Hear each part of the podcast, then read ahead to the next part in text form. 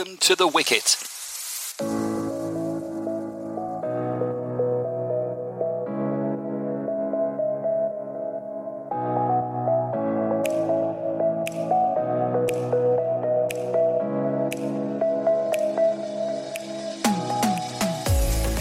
Hello and welcome to The Wicket, a podcast from Arab News looking at the world of cricket locally in the Gulf, regionally across Asia, and worldwide. I'm Brian Murgatroyd, and with me, as ever, to pick over events across the globe are Arab News columnist Jon Pike and Arab News cricket reporter Subas Humagain. Hello, gentlemen. Hello. Hello, Brian. Hello, Brian. Hello, Jon. And in this episode, we'll be talking about the end of the India Australia Women's Series that's covered all three formats, with Australia triumphant again in the T20Is to follow on from their series win in the One Day Internationals.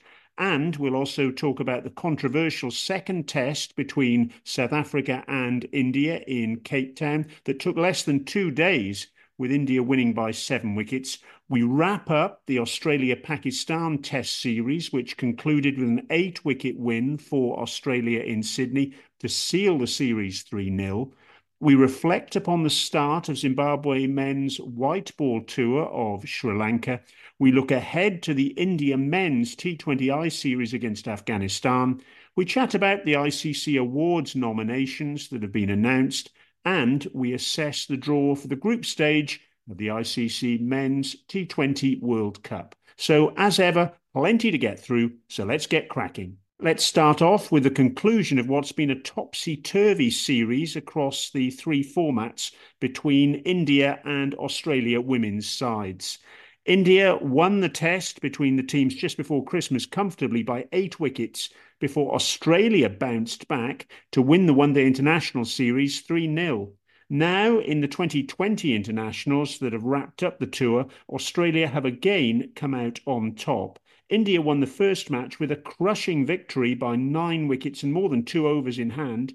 Shafali Verma returned to form with an unbeaten 64, while uh, Titas uh, Sadhu who was uh, player of the match in last January's ICC Under 19 Cricket World Cup final against England, she took four for 17. In match two, Australia hit back with a six wicket win with an over to spare as Ellyse Perry, in her 300th match for her country, made 34 not out from 21 balls to seal the win.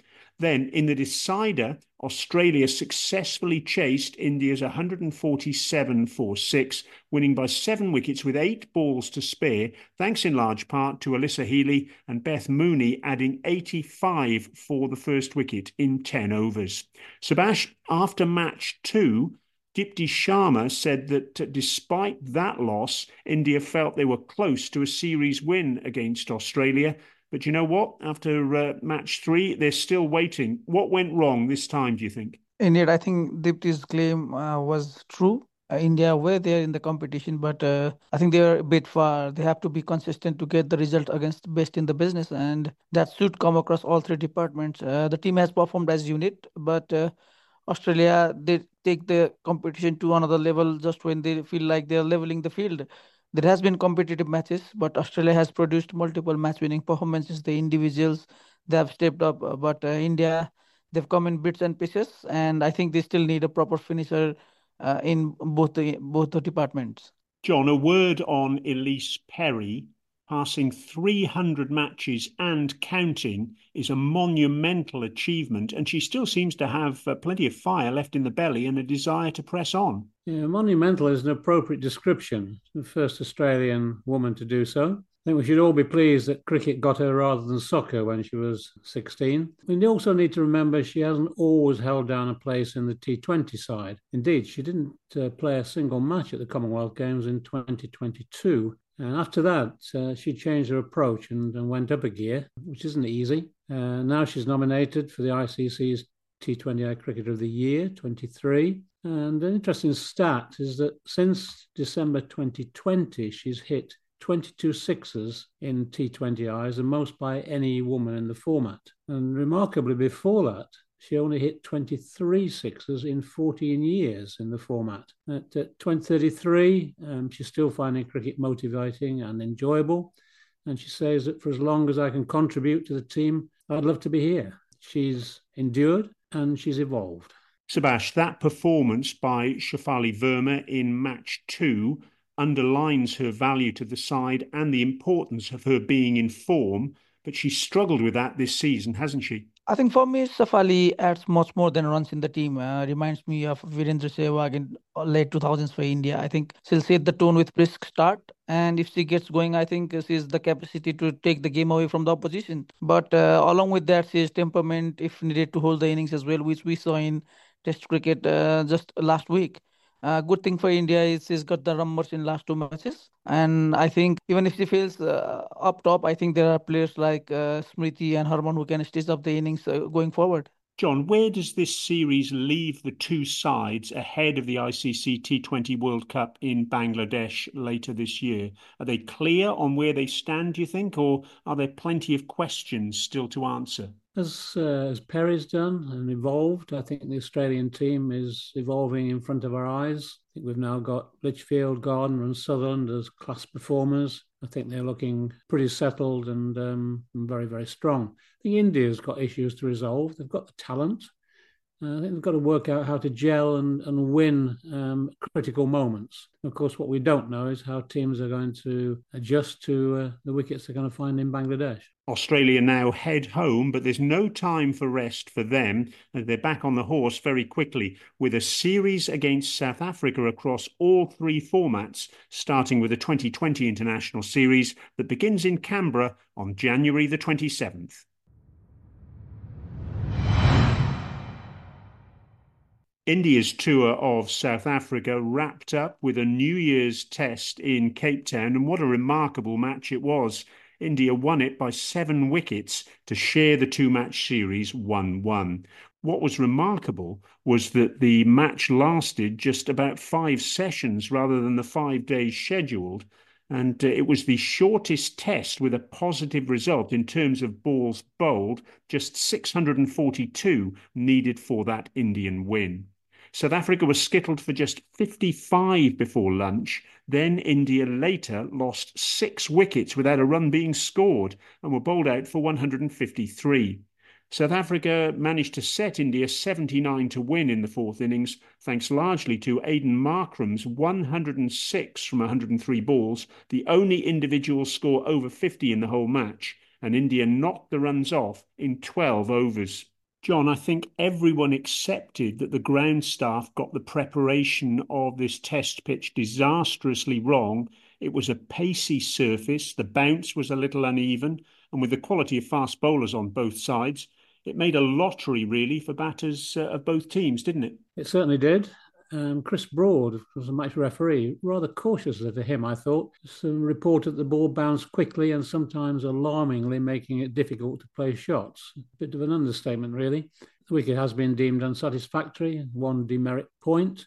It's really a shame you can't really make any excuse for not preparing a proper wicket at Newlands. Subas, what about Aiden Markram's innings in the context of the match? It has to be one of the most remarkable performances of all time, doesn't it? Well, he was the lone warrior in the middle for home team. Uh, he knew he couldn't just hold back, uh, so he took the risks by playing big shots. And he ran out of partners. I think he went on fighting. He'd be proud, but I think the pitch condition and other contributions among the team speaks more about the impact. Uh, the way Rohit reacted after that dismissal that speaks a lot about how frustrated India were with his innings. I stayed almost uh, until the end. Uh, everybody knew that the pitch, uh, he, even though he played almost half the innings, uh, he had century at the end. Uh, he will remember this, but uh, for all the wrong reasons. Jon, it was fascinating to hear India captain Rohit Sharma afterwards saying he felt there was double standards in criticism of pitches, and that if a test pitch in India had produced a finish uh, so quick, especially if the pitch offered help to spinners, then the criticism would have been extremely loud. Is he spot on, or has he actually missed the point? Because no one that I heard had anything but criticism for this Cape Town surface or thought it was in any way acceptable. I think I'd put uh, his comments in the category of opportunism and probably a swipe at Chris Broad, uh, with whom you know he has form. I think by all accounts, Western Province Cricket Association has internal issues. I think they include uh, financing issues uh, on redevelopment, resulting in debt. Apparently, this has resulted in the outsourcing of services, including curating. And I understand that this was the first test wicket prepared by the contracted curator. And for me, this is symptomatic of a, a deeper, under the surface malaise, a focus on pitches for T20 rather than Test cricket, short termism over long termism. Don't forget that Centurion uh, for the first Test was not a great wicket either. Subas, it certainly produced exciting cricket, but surely this type of test match is, is no good for anyone, is it? it? It devalues the format, it upsets the broadcasters who want five days of cricket, and it shortchanges the fans who may have bought tickets for the unused days. Exactly, Brian. I don't see the positive side of setting up such scenario. Even more when the future of format is up in the air. The fans want competitive cricket, but not this kind of competition where the struggle is to save wickets and to save wickets for wrong reasons. Uh, we are seeing day five pitches in the first day. Imagine having 23 wickets in day one. I think it, it, it explains the disaster what we were seeing. And to have India losing six wickets for no runs, uh, I think uh, thanks to top three batters of the world, I think uh, if not if not for them, I think we would have seen a farcical uh, innings from India and uh, the inning, the runs that we saw were a uh, result of the individual brilliance of these batsmen. Uh, we have had such pitches in the past, but nowhere closer to this one. I think we we saw one fourth of a match uh, producing a result, and that's not what the identity of Test cricket is. Well, South Africa are now starting the SA20, their domestic T20 franchise tournament as well as having that test tour to New Zealand with an understrength squad that we've spoken about in the previous podcast. While India, they're all set for a T20I series against Afghanistan as part of their preparations for the ICC T20 World Cup in the Caribbean and the USA later this year.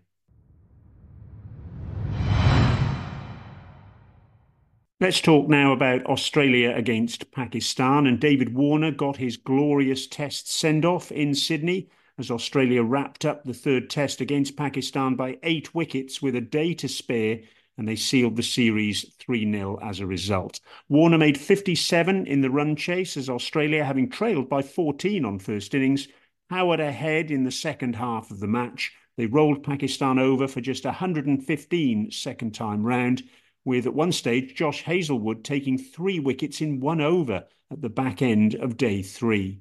Jon, Pat Cummins was player of the series with 19 wickets, and what an effort it was from him with another five wicket haul, his third in succession in the first innings in Sydney. A remarkable performance. He goes from strength to strength, doesn't he? He does. He's in superb form, possibly the best of his career.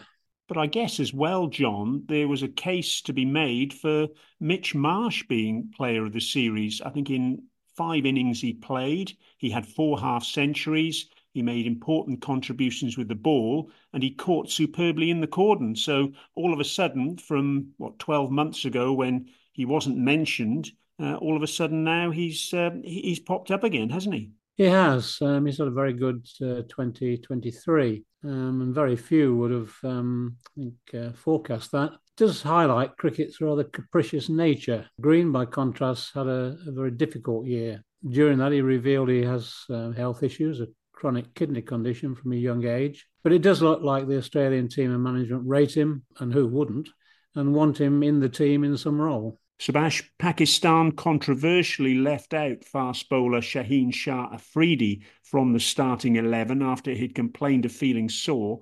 In one sense, that seems fair enough, as he bowled more overs in the previous two tests than anyone else managed in three. But was it fair enough, uh, given he's uh, T20I uh, captain? They've got a series against New Zealand to follow, and there's a T20 World Cup uh, after that. Or should we listen to the conspiracy theorists in Pakistan who've railed against the decision? What do you think? To be honest, even I was surprised to see him not in the lineup, but uh, even more surprised with the reaction in social media regarding his omission. I think uh, the reaction was a bit overboard and unexpected uh, with the reasons Shaheen Afridi himself gave. I think for me, the management, they were right to rest him, considering his future commitments, uh, the performance he has been delivering uh, he was never up to the best in this series. We've seen him struggling to get the pace that he's famous for. Uh, I think it was only ideal thing to rest him for the final test, which had very little significance with series already gone. Uh, we've seen Pakistan failing to manage the workloads with these talents uh, in the past and when they actually try to maintain that i think they've been facing harsh criticisms and uh, even more so with the world cup uh, performance uh, and even in the asia cup i think they hurried with Naseem Shah and uh, Shaheen Shah. I think they were right to uh, rest him and not have a risk of losing him for the uh, business end of the uh, T20 World Cup. Subas, it's not all doom and gloom for Pakistan. Yes, it was a 3 0 series loss, but Mohammad Rizwan showed his value in the last two tests after being left out in match one in Perth, while Amir Jamal has been the breakout star of the tour, really, hasn't he? 18 wickets and a blazing 82 in the final test. He's played four T20Is before the tour and is 27 years old. But uh, is it fair to call him an overnight test sensation? I'd not term him sensation just as of now, but I would say he certainly showed his skills. He had to do it the hard way, the long run. Uh, he can be that handy all rounder. Pakistan has been looking for a pace bowler who can bowl full quota as well as bat well down the. This uh, will balance out the bowling duties as well. Uh, he had to come in the team hard way, but I think he's impressed with the opportunities he has, and I feel he's here to stay for a long time, playing such innings against Australia in Australia, uh, uh, being pick of the pace bowlers, being the new one in the squad. I think he's shown the promise, and uh, I think uh, Pakistan will back him for a long time. Jon, Australia now face the task of finding a replacement for David Warner at the top of the order for the first West Indies test that starts on January the 17th. And the selectors have hung their hats on Steve Smith moving up the order. He's now going to open the innings. And uh, also, it means that Cameron Green is going to come back into the side and he's going to bat at number four. That, of course, means there's no place in the starting 11 for Marcus Harris, Cameron Bancroft, or Matt Renshaw, although Renshaw has been selected as the reserve batter. Uh, are you surprised by any of that? Yes, my instinct would have been to pick a specialist opener. I mean, Bancroft's been a leading run scorer in the Sheffield Shield, I think, in the last two years. Warner, of course, gave his view, I think, favouring Harris. Obviously, they want Green in the team. I'm not sure that Smith's technique at this stage of his career actually suited to opening. You mentioned uh, that although Renshaw is a reserve, it is a slap in the face, if not worse, for the specialists in Bancroft's case, it's difficult to see how he's ever going to get back into the team. And um, quite rightly, uh, uh, Western Australians are pretty aggrieved at this decision. Subas, although the series finished 3 0, Pakistan were in every match. Is the margin between the two sides as simple as well, the absence of pace bowling support, especially Naseem Shah, which we've spoken about previously, of course, the failure of Babar Azam to deliver big scores, and also the catching or, or more or more honestly, the drop catching by Pakistan? It should be a mix of all three, but especially the fielding side. I think you have to take your catches in these matches where margin of error is very very slim. Uh, you're playing against Australia and dropping that too many catches. I think uh, it's hard to pin down Australia at home, anyways, and giving them some such opportunities under pressure. I think that's hard to overcome. Uh, regarding pace attack, I think having Naseem and Rauf would have helped them. Naseem is out injured, but I think Rauf uh, they missed him big time with uh, other bowlers, uh, especially struggling to get it over 140 Ks. Especially, we see Rauf uh, playing in Australia. Uh, he would have been a handy option for them. But I think uh, not having Rauf, I think Amir Jamal would not have been around, not getting that opportunity. So something good following something bad here. And with Babar, I think no half century in six innings from your top batter isn't going to help you at all poor World Cup performance, stripped of captaincy. I think the pressure is over Babar, and if not, if if he doesn't overcome this sooner, uh, there's going to be much more struggle. Well, the first test between Australia and the West Indies is the first of two matches in that format, although it's followed by uh, white ball matches as well. Pakistan's first of five 2020 internationals against New Zealand is due to take place on January the 12th.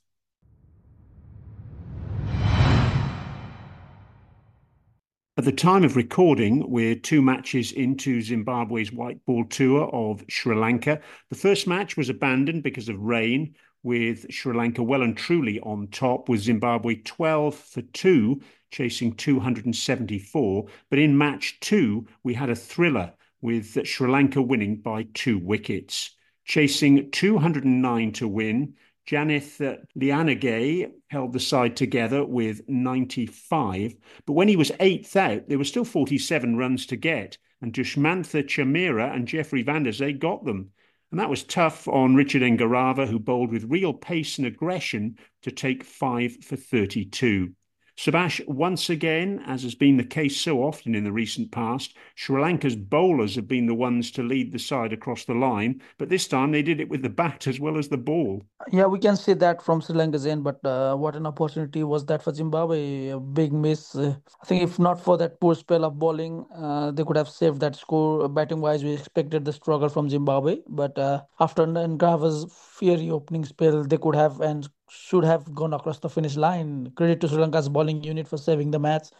I think they were fantastic playing with the situation. It was near about runnable at the time, but uh, they held on to their innings, attacked the bowler as well. But uh, Zimbabwe, I think they, they should be worried about their luck running out, especially 209. You had the match in grasp, 47 odd runs to get the last two wickets you still end up on losing side. I think Sri Lanka ended up lucky in this one. Jon, after the failure to qualify for the ICC Cricket World Cup, do you see any green shoots of recovery for Zimbabwe in the 50 over format, or is it simply too early to judge? Is the sample size too small? Yes, I think it is too small. Um, but there's a ray of hope in Craig Ervine's 82 and uh, Ngarava's performance the ball. There's one more one day international to come, plus a three match 2020 international series as well. And we'll chat about that action in our next episode.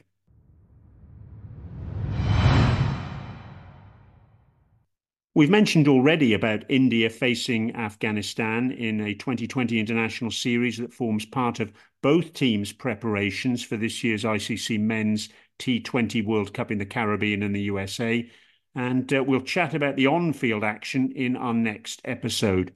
But ahead of the series were a couple of talking points for us to pick up on. The first of which is uh, Rohit Sharma and Virat Kohli, both selected in India's squad.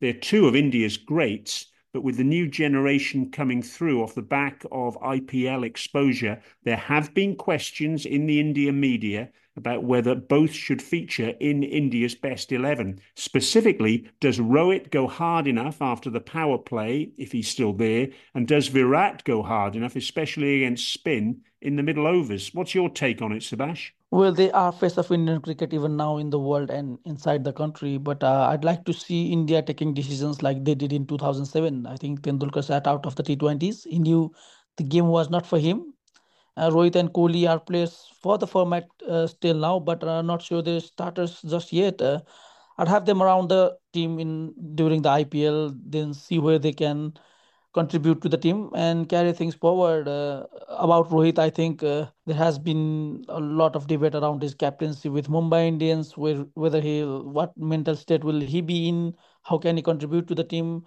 I think that will speak a lot. Uh, if, if he can't perform in the IPL itself, I think it's going to diminish its chances to get go into the World Cup. And Kohli, with the rejuvenation in his form we've seen and the way he plays, I think uh, he's still the man for India to play in that number three or number four spot. He can uh, co- cover himself with the situation. I think uh, playing the spin in the middle overs that has been talk of the town recently. But uh, I think Kohli is in top form. We saw him in the ODI World Cup as well, uh, and RCB are going to count him in for this season as well. So I think uh, Kohli still is the man for India. Jon, peace seems to have broken out in the Afghanistan camp ahead of the series, with the Afghanistan Cricket Board apparently reaching agreement with three players it earlier disciplined for looking at franchise options ahead of national duty. That's Fazalhaq Farooqi, Naveen ul Haq, and Mujib ur. They've now been promised uh, a limited number of no objection certificates will receive central contracts, but have also received a financial penalty for the dispute. What do you make of it all? It has a flavour of a naughty schoolboy syndrome. Slap on the wrist of your star boys, some wise counsel leading to a compromise and some contrite statements. You go and earn some money, but when we allow you to do so. Um, at least it heads off the possibility of unilateral action by the players and quite possibly a major international incident. The matches in this T20I series are in Mohali Indore and Bengaluru on the 11th, 14th, and 17th of January. And we'll chat about them in more detail in the next episode.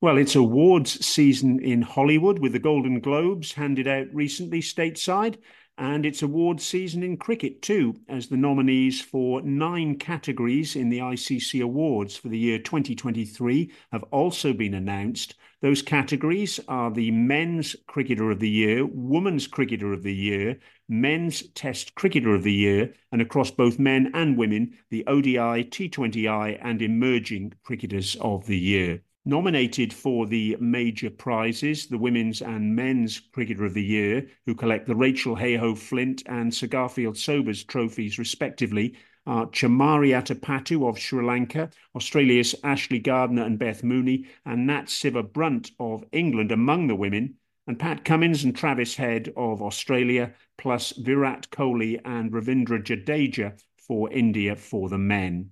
The nominees for the men's T20I Cricketer of the Year include Alpesh Ramjani of Uganda, due recognition for his efforts in helping his country reach their first ever ICC T20 World Cup, while Scotland's Darcey Carter gets a nomination in the women's emerging category. Jon, what jumps out at you from the nominations that have been released, apart from obviously Rachin Ravindra getting a nod in the men's emerging player category, uh, of course. Anything else stand out for you? Um, well, there can't be any doubt on the um, Ravindra one. If you like uninhibited, free flowing cover drives and imperious six hitting over mid wicket, you know, there's only one winner for me. Other than that, the others that stand out are Ashley Gardner, Hayley Matthews, and, and Mark Chapman looking at the um, the performances by Gardner over 2023 and also by by Matthews, who's um, posted some big scores, I think they've sort of gone under the radar a bit, and it's good to see that they they're being recognised uh, by those nominations. And um, Chapman, I haven't really seen much of before uh, before this year, and he's um, slowly, I think, making his mark in a New Zealand team, which is you know, being reshaped in front of our eyes. Subas, Marufa Akter, the 19 year old seam bowler, has received a nomination for Bangladesh as an emerging talent, but surely it'll be tough for her to finish ahead of Phoebe Litchfield of Australia, who did so well recently in the One Day International Series in India, as well as Lauren Bell of England. Or do you think she or Darcey Carter have a genuine chance of collecting the award? Uh, I think Murufa has been excellent uh, getting the new blood into the side. They've been getting the results. is consistently performing, even though the numbers are there not there to show for. I think she's uh, bowling well and uh, being part of the team. Uh, but uh, it's hard for her to get over Phoebe, who's been excellent in that uh, dominant Australian team. She's been getting the runs as well. Uh, it's a it's even matchup between all four, but I think Phoebe will take this away. Jon, who are your favourites for the major individual awards, the men's and women's cricketers of the year, and why? Oh, for me, Pat Cummins, fairly obvious reasons. Not only uh, leadership, the uh, trophies that uh, Australia have picked up and, under that leadership. Well, so I think there might have been questions about does he deserve it uh, for playing performances alongside the leadership performances. I think the way he's uh, rounded off uh, 2023 sort of caps a decision off for me. I mean, you think how can he possibly go better than 2023? The the women's one's a tough call. We know that uh, uh, is a, a, pure class act. Uh, we know that Chamari's excelled at T20 and, and leadership. Moon is just a run machine. But for me, Gardner's done it across formats in a rather undersung way she seems to be getting better consistently with both bat and ball. And the performance in the test match, of course, at, at Trent Bridge was outstanding. And she's now somebody to look to to um, not only tie an end down for, for a long time, but also take wickets. So she'd be my suggestion. And Subas? I think Travis Head takes it away for the men's cricketer of the year. Uh, his got the career back on track. The World Cup, especially, uh, he won it for the for the Australian team, especially in the business end of the tournament. Uh, he takes the men's cricketer, and for women's, it has to be Chamari Atapattu. Uh, her performance with Sri Lankan team, even though they didn't get the result, uh, her individual performance was at the best that we can see in the women's cricket, and along with that, she got some franchise tournaments as well. So I think uh, it's uh, and Travis Head for me. Well, these awards are voted for by a panel of ex players and media, but there's also the chance for the public to vote through the ICC website and app, although their votes are weighted to make it harder for mass votes from any group of supporters to skew the result. There are also a raft of teams of the year that will be announced, plus associate men's and women's players of the year, the umpire of the year, and the Spirit of Cricket Award too, and they'll all come out at the back end of January.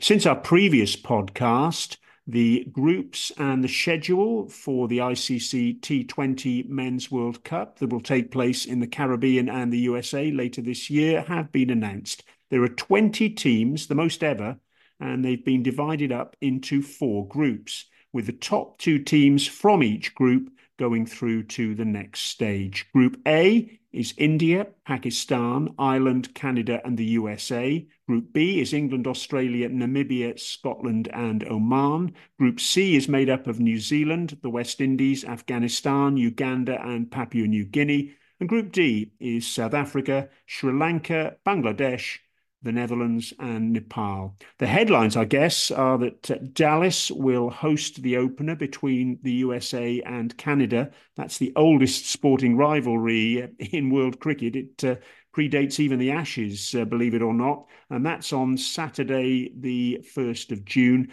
Co hosts, the West Indies, will play their group matches in Guyana, Trinidad and Tobago, and St. Lucia. India and Pakistan will face each other in New York on Sunday, the 9th of June. Defending champions England, they're in the same group as 2021 champions Australia, and Barbados, that will host the ICC Men's T20 World Cup at 2024 final. That's on Saturday, the 29th of June. Jon, of the full members in the tournament, you have to say that England, Australia, India, and Pakistan do have good looking draws, don't they? They do. In the case of uh, England and Australia, um, they are the only two full members. Uh, the other three groups uh, have got um, three full members on in them uh, India and Pakistan grown together. A uh, interesting test for for Ireland, uh, a shootout for them. I'm not sure how the groups were drawn, but I guess it was always going to be the case that it's going to be a bit a bit lopsided because uh, the extra numbers and the format that's been um, been chosen. Subas, it appears Nepal is in what you might call a group of death with three full members plus the Netherlands, who beat South Africa in the previous edition of the tournament. That's uh, not a very good draw for Nepal, is it? Brian, if you ask me personally, I am very happy with the draw. I'd have these teams around uh, rather than having big fish like India, Pakistan, Australia, even New Zealand in, in the same group. I think uh, if you ask me, I see a real possibility of Nepal getting better results rather than having look at the other group. Uh, the good thing is Nepal is playing two matches in USA, which could have environment like uh, having a home match. So we've seen that in the past during the USA tour, and we were playing Netherlands in the first match. I think if we can set the tone with that match, uh, I'm very optimistic about having a little chance uh, rather than having big fishes in the other groups. Subas, I like your positivity. That's uh, fantastic. Well, remember the previous edition of the tournament was played in Australia at the back end of 2022, with Jos Buttler's England side securing their second title to go with the one England won in the Caribbean back in 2010. England really struggled with their defence of the 50 over World Cup. How will they get on in the 20 over version of the game? Well, that will all be revealed later on in the year. Finally, a little bit of a change from us uh, this week. Normally, we look uh, ahead to what the cricket week holds in store, but uh, this time we've decided to look back. And uh, what's been your highlight of the past seven days? Has to be David Warner's farewell. I think uh, it was set up for him, and the occasion itself, I think uh, he got a good send off. He was a good servant of the game, and the words from his uh, peers, I think that was enough to see how he contributed to the game, and especially Test cricket. Uh, Stuart Broad's piece on him, I think uh, that was very special for the battles they've had during the years. Uh, so it has to be David Warner's farewell. And Jon, what's your uh, your highlight of the past week? Well, our hugely talented pantomime character, Shakib Al Hasan. He was elected to parliament in Bangladesh with, wait for it, 150,000 majority. He took a break from cricket. and it was injured in the World Cup in that infamous match with uh, Angelo Mathews being timed out. Uh, after the uh, the victory, this is the parliamentary victory, was asked if he would be able to balance his duties as a lawmaker and a cricket captain. And he responded with, Did I retire? If I haven't retired, then where does this question come from? So, as ever, uh, with him, it's very spiky stuff. Well, thanks for joining us at The Wicket, and we'll be back soon with more cricket chat from the Gulf region, Asia, and worldwide. Please don't forget to like, subscribe, and comment on what you've heard with wherever you get your podcast. We'd love to hear your feedback and let us know if there's anything you'd like us to feature in future episodes. For now, though, this is Brian Murgatroyd along with Jon Pike and Subas Humagain saying thank you very much indeed for listening, and we look forward to your company next time.